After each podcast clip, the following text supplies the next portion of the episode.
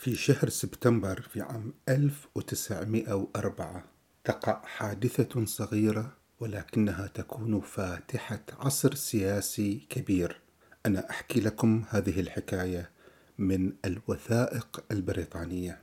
تقول الحكاية أنه في نهاية شهر سبتمبر من عام 1904 كان للسيد فونك هاوس هذا ألماني لديه وكالة لجمع وبيع الأصداف كان العمال يشتغلون بوزن الأصداف وإحضارها إلى مبنى الوكالة إلى مخزن الوكالة في ظهر أحد الأيام. إلا أنه تم القبض على أحد هؤلاء العمال من قبل فداوية الشيخ علي بن أحمد آل خليفة. كان في العادة إذا أراد هذا الشيخ أحدا ليعمل لديه بالسخرة فإنه يأخذه بالقوة. ولكن هؤلاء العمال الذين يعملون في شركة ألمانية كان يفترض أن يستأذن في طلب العامل من قبل صاحب هذه المؤسسة. العامل الذي تم القبض عليه رفض فهرب إلى مخزن الشركة وترك كيسا فارغا بين أيدي رجال الشيخ. هنا شاهد الكاتب الموجود في مبنى الوكالة الألمانية وهو يعتبر في ذلك الوقت كاتب يوصف بأنه محلي بمعنى أنه بحريني بمعنى أنه ليس أوروبي. هذا الكاتب اسمه عبد الله بن الأستاذ أحمد. ليست لدينا معلومات وافرة عنه سوى اسمه وأنه كان يعمل في هذه الوكالة لمدة ست سنوات وأنه لديه سيرة حسنة ولديه سمعة حسنة عند صاحب الشركة. هذا عبد الله بن أحمد شاهد القصة فتوجه إلى هؤلاء الفداوية وسألهم ماذا يحدث ما هو السبب ما الذي يسبب هذه الضجة أن الشيخ في العادة إذا أراد عامل فإنه يسألنا أو يسأل صاحب الشركة آه، السيد فونك هاوس ويوفر له ما يريد. نحن هؤلاء العمال الآن الذين أخذتم أحدهم بالقوة نحتاج لهم وهم يقومون بعمل مستعجل. فنرجوكم إذا تريدون عمال سنجلب لكم عمال آخرين.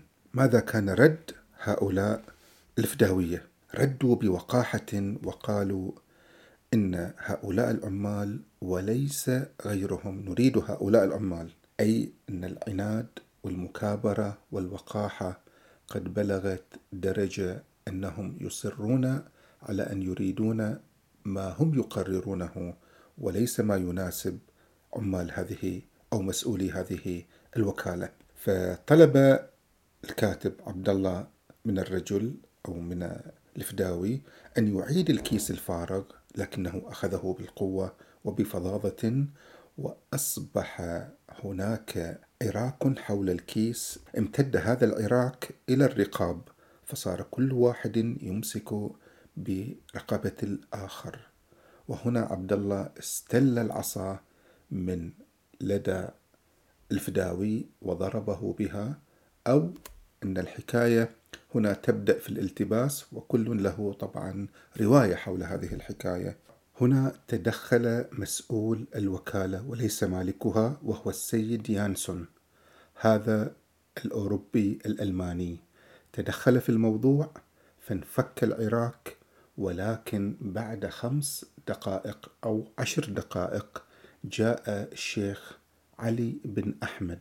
قدم إلى الوكالة سأل عبد الله مباشرة هل قمت بضرب رجلي؟ هل قمت بضرب الرجل التابع للشيخ؟ فقال أو أعطى إشارة أنه يعني تعارك معه أو احتد الأمر بينهم. فقام الشيخ علي بن أحمد بضرب الكاتب عبد الله بالعصا عدة ضربات فما كان منه إلا أن تصبر ولم يقاوم لأنه لا يستطيع أن يقاوم شيخ من آل خليفة. هنا احتد الأمر أكثر. تطاول الأمر إلى أن يضربوا عامل آخر أيضا في الوكالة.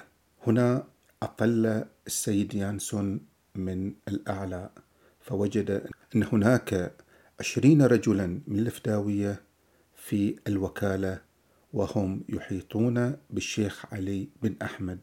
ناداهم من فوق ليتوقفوا عن ضرب عماله ولكنهم لم يستجيبوا فنزل ليحمي العمال وليس ليشتبك معهم فما كان منهم إلا أن ضربوا أيضا السيد بانسون أي ضربوا الرجل الأوروبي.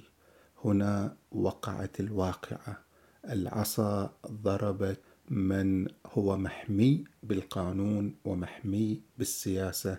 الأمر تصاعد أكثر وأصبح كبيرا. ما الذي حدث؟ الذي حدث أن السيد بانسون قد شق رأسه بعمق نص بوصة وبطول بوصة ونصف أي أنه قد وقع جرح في رأسه ونزف كثير من الدماء وفي هذه المرحلة التي بلغت أوجها بالاعتداء على رجل أوروبي. في هذه الأثناء تظاهر الشيخ علي بن أحمد أنه يحمي بانسون ولكن في الحقيقة كان يمنعه من حماية نفسه فأخذ الضرب يبلغ كل جسده ويبلغ رأسه. في هذه الأثناء ما كان آه، فون كاوس صاحب هذه المؤسسة موجود كان يقضي بعض أعماله في الخارج حين عاد ووجد الأمر على ما هو عليه. أخذ داوي آه، موظفه بانسون وأمر الشيخ علي بن أحمد أن يصعد معه للأعلى حاول أن يهدئ الوضع فقال له أنني سأحيل الأمر إلى الوكيل السياسي البريطاني لأننا ضمن الحماية البريطانية. هنا استشاط علي بن أحمد غضبا ونفض بشته كما نقول وقال إني ذاهب وحين تريدوني تعرفون مكاني وكان يقول هذا الكلام بعجرفة وبتعال وكأن لا أحد يستطيع أن يحاسبه. وهنا فعلا وقع الخطأ العصا ضربت المكان الخطأ وضربت الشخص الخطأ وضربت القانون الخطأ.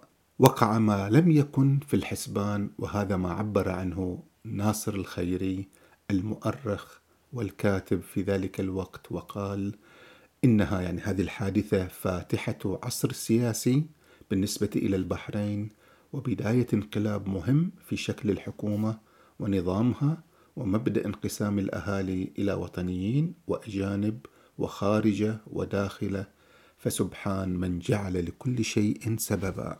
ما الذي حدث؟ ما الذي ترتب على هذه الحادثة؟ كيف تصرف البريطانيون؟ كيف تصرف حاكم البحرين عيسى بن علي؟ ما التغيرات الكبرى التي حدثت؟